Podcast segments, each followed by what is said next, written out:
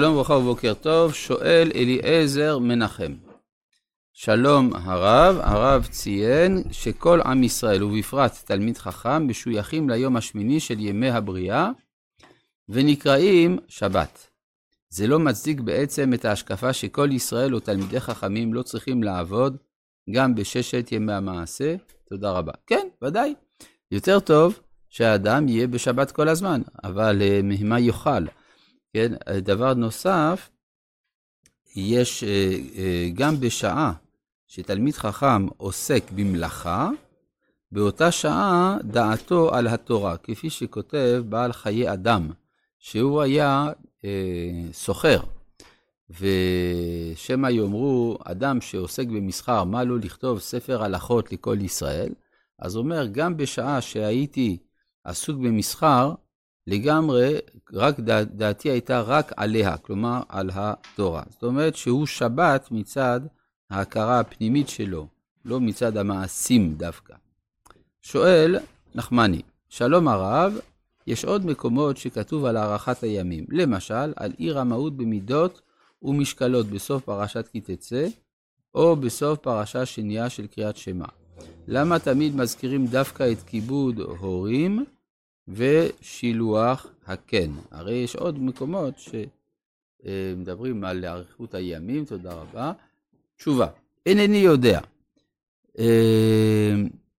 ובכן, אנחנו ממשיכים בפרק חמישי, בפר, בפ, בפסוק י"ח בספר דברים, ולא תחמוד אשת רעך. זה כתוב גם בדיברות הראשונות. אבל מה פה התוספת? ולא תתאווה בית רעך. זה לא כתוב בספר שמות. מה ההבדל בין לא, תח... לא לחמוד ולא להתאוות? עוברים על איסור לא תחמוד רק אם הדבר הזה בא לידי מעשה. כלומר, אדם חמד את אשר לחברו והשיג אותו, אז עבר על איסור לא תחמוד. מה עם עצם זה שהוא מתאווה? זה לא כתוב שם, אז זה לא תתאווה כדי שלא תחמוד. כלומר, ולא תחמוד אשת רע, ואיך לא אחמוד, אם לא תתאווה. ולא, אז זה מכאן, ש, כמו שאמרנו שמשנה תורה הוא פירוש לנאמר לאל. בית מה? לא, כי לא תתאווה, אם היה כתוב רק לא תתאווה, אז זה היה גורם שמי שיתאווה יחמוד. אז לכן, לא, לא מספיק לכתוב לא תתאווה, כי, כי לא כולם יעמדו בזה. אז הוא כבר התאווה, אז עכשיו אין לו איסור, הוא יחשוב שאין לו איסור להוציא את, את התאווה שלו אל הפועל, הוא כבר חטא ולא תתאווה. אז לכן צריך לכתוב גם לא תחמוד, שזה עיקר האיסור, ולא תתאווה, המביא לידי האיסור.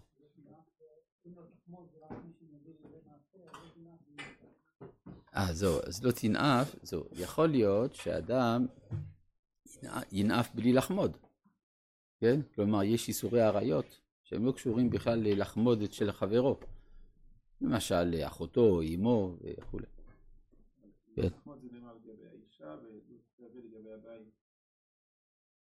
כן, אבל זה, זה, זה לתת את זה בזה, זה מוקש זה לזה, כן, יש, זה באותו פסוק, זה לא משנה. אבל זה נכון שמצד הפשט, החמדה יותר באישה והתאווה בשדהו. טוב, ועבדו בית רעך ושדהו ועבדו ואמתו שורו וחמורו וכל אשר לרעך. עד כאן דברי עשרת הדיברות, כפי שמשה מזכיר אותם בנאומו. את הדברים האלה דיבר השם אל כל קהלכם בהר, מתוך האש, הענן והערפל, קול גדול ולא יסף, ויכתבם על שני לוחות אבנים, ויתנם אליי. טוב, זה התיאור של המעמד עם כל המתלווה לו. אש, ענן וערפל. אש זה, זה אש, וענן זה מים.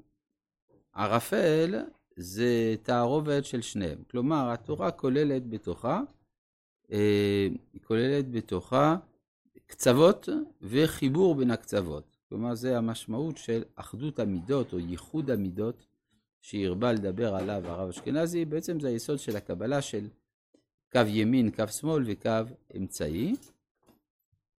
ועל זה הוא דיבר את כל קהלכם בהר. כאן מדובר על התורה כפי שהיא בטרם יורדת אלינו, אחר כך כשהיא יורדת אלינו היא מקבלת כבר אופי אחר, אנחנו עוד נראה את זה. קול גדול ולא יסף. אז איך להבין את ה"ולא יסף"? האם הכוונה שלא יהיה עוד קול גדול כזה, או שהוא לא הפסיק? כן, יש אה, במפרשים שני הפירושים, שהם לכאורה סותרים זה, זה את זה, אבל מה נעשה שהמילה ולא יסף סובלת את שתי המשמעויות. איך קול גדול ולא יסף, איך הוא לא הפסיק? לא מפסיקה ההתגלות. מה זאת אומרת לא מפסיקה ההתגלות? זה ממשיך דרך לימוד התורה ופסיקת ההלכות ודברי תורה לאורך הדורות, ומקבל כל פעם צורה התואמת את הדור.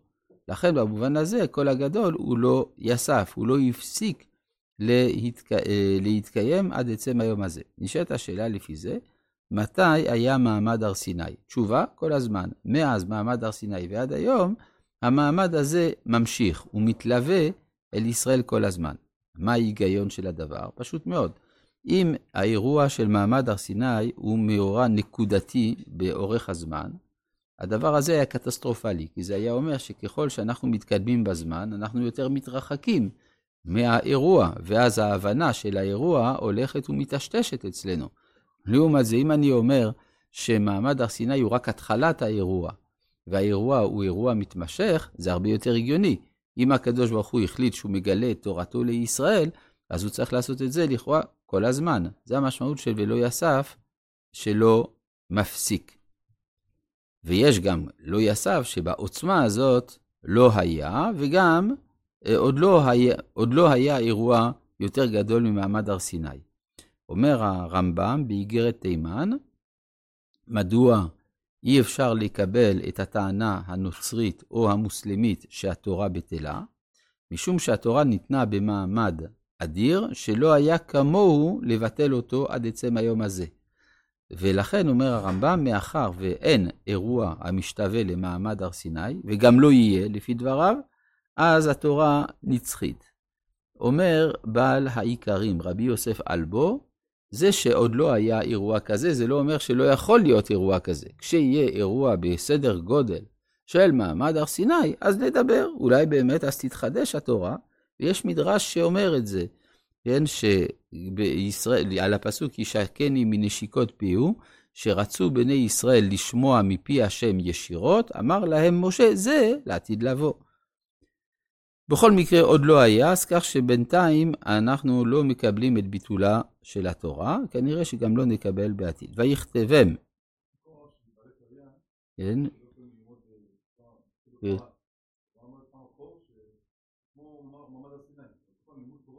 כן, זה, זה הכוונה זה של לימוד תורה מתמיד, שהתורה מתמידה, כן, נכון.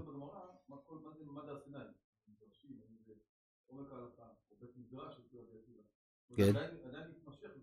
כן, זה לגבי ולא יסף, כן, כן, ויסף לפי הפירוש הראשון, כן. ויכתבם על שני לוחות אבנים, ויתנם אליי. עכשיו, למה, אה, ההדגשה של ויתנם אליי, כי זה לפי מדרגתו של משה באותה שעה, באותו מעמד.